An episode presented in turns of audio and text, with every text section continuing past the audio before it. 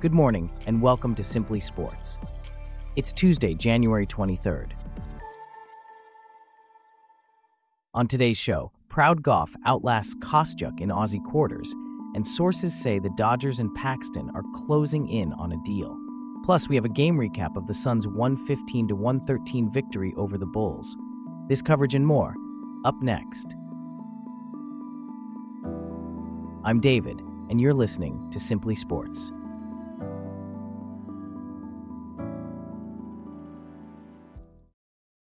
In the Australian Open, Coco Gauff has claimed a spot in the semifinals after a challenging match against Marta Kostyuk. The match, filled with errors, saw Gauff come from 5 1 down to win the opening set on the tiebreaker. However, the match was pushed to a deciding set before Gauff clinched victory after more than three hours. Let's start off by discussing this match in more detail with our tennis correspondent for Simply Sports, Bella. Bella, could you give us more insight into this match? Certainly, David. Gauff's victory was indeed a testament to her tenacity. Despite hitting 51 unforced errors, 9 double faults, and just 17 winners, she managed to pull through. The match was not only a physical challenge, but also a mental one, as Gauff had to maintain her focus and determination throughout. And how did Gauff react to her victory? Gauff expressed mm. pride in her performance, acknowledging the tough competition posed by Kostyuk. She also mentioned that she left it all out on the court, which is evident from the intensity of the match. Gauff also noted the Melbourne heat, but being from South Florida, she's used to such conditions.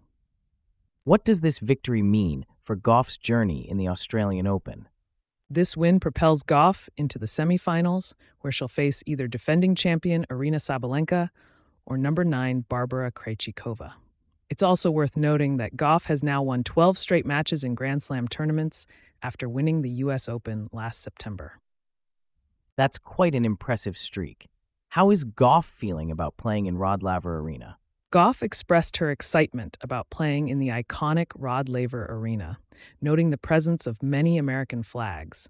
It's clear that she's enjoying the atmosphere and the support from her fans. The Los Angeles Dodgers are reportedly on the brink of signing a one year agreement with free agent starting pitcher James Paxton, a deal that is still pending a physical exam and expected to guarantee Paxton about $11 million. Here to discuss this potential acquisition and give us some background on Paxton's career so far is our baseball correspondent for Simply Sports. Abby, what can you tell us? Certainly, David. Paxton is a 35 year old left hander with a bit of a mixed injury history. He only made six starts from 2020 to 2022 due to a procedure to repair a herniated disc and remove a cyst from his back, as well as Tommy John surgery. He returned in May 2023, nearly 25 months after his elbow surgery, and went 7 5 with a 4.5D ERA in 19 starts for the Boston Red Sox. He had a strong first half of the season, but struggled in the second half, largely due to knee inflammation. So, how does Paxton fit into the Dodgers' rotation, which has seen quite a bit of reshuffling this offseason?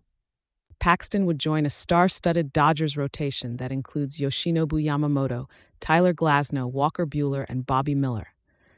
Dustin May, who's coming back from flexor tendon surgery, is also expected to be an option during the season. However, there are some question marks. Buehler is returning from his second Tommy John surgery and will likely have innings restrictions, while Glasnow will probably be closely monitored coming off Tommy John surgery in 2022. Yamamoto, who's coming from Japan, is used to a six man rotation, so the Dodgers' depth could allow him the flexibility to make starts on five days' rest. The Dodgers have certainly spent big this offseason. Can you give us some insight into their strategy? The Dodgers have indeed been big spenders, shelling out about $1.7 billion this offseason on free agents, including Shohei Ohtani, Yamamoto, Teoscar Hernandez, Jason Heyward, and now potentially Paxton. They also acquired Glasnow and outfielder Manuel Margot in a trade and signed Glasnow to a five year, $136.6 million extension. Their depth is impressive, but there are still some uncertainties in their rotation. What about Clayton Kershaw? Is there a chance he could return to the Dodgers rotation? The Dodgers haven't publicly ruled out a return for Kershaw, but he underwent off season shoulder surgery and wouldn't be an option until perhaps August. Ohtani also won't be ready to pitch until 2025. So while the Dodgers' rotation is star studded, it's also fraught with uncertainties and potential injury risks. In an exhilarating game of basketball last night, Kevin Durant of the Phoenix Suns showed his mettle yet again, making a contested 17 foot jumper with just 1.6 seconds left on the clock to help the Suns erase a 23 point deficit and stun the Chicago Bulls 115 113. It certainly seems like the Dodgers are taking some calculated risks. Here to discuss this further is our basketball correspondent for Simply Sports, James. James, how significant was Durant's contribution to this victory? David, Durant's contribution was nothing short of phenomenal. He finished the game with 43 points, 8 assists, and 6 rebounds. This performance came just one night after he scored 40 in a win over the Indiana Pacers. His game winning jumper, in particular, was a testament to his skill and composure under pressure. Indeed, Durant has a reputation for delivering in high stakes situations. Can you walk us through the final moments of the game? Certainly, David. With just 29.3 seconds remaining, Durant hit a wide open three pointer, giving the Suns a 130 111 lead. However, Chicago's DeMar DeRozan responded with a short jumper to tie it at 113, with 22.9 seconds left. Then, in the final possession, Durant received the ball from Jusuf Nurkic and pulled up for the jumper with Bulls defenders all over him. He adjusted in midair to avoid a block and made the shot, securing the win for the Suns. That sounds like quite the nail biter. How did the Bulls fare in this game, despite the loss? The Bulls put up a strong fight, David, they built a 66 49 halftime lead despite playing without two time All Star Zach LaVine, who missed the game due to a sprained right ankle. Coby White led the Bulls with 26 points, while DeRozan added 21, and Nikola Vucevic contributed 19 points and 17 rebounds.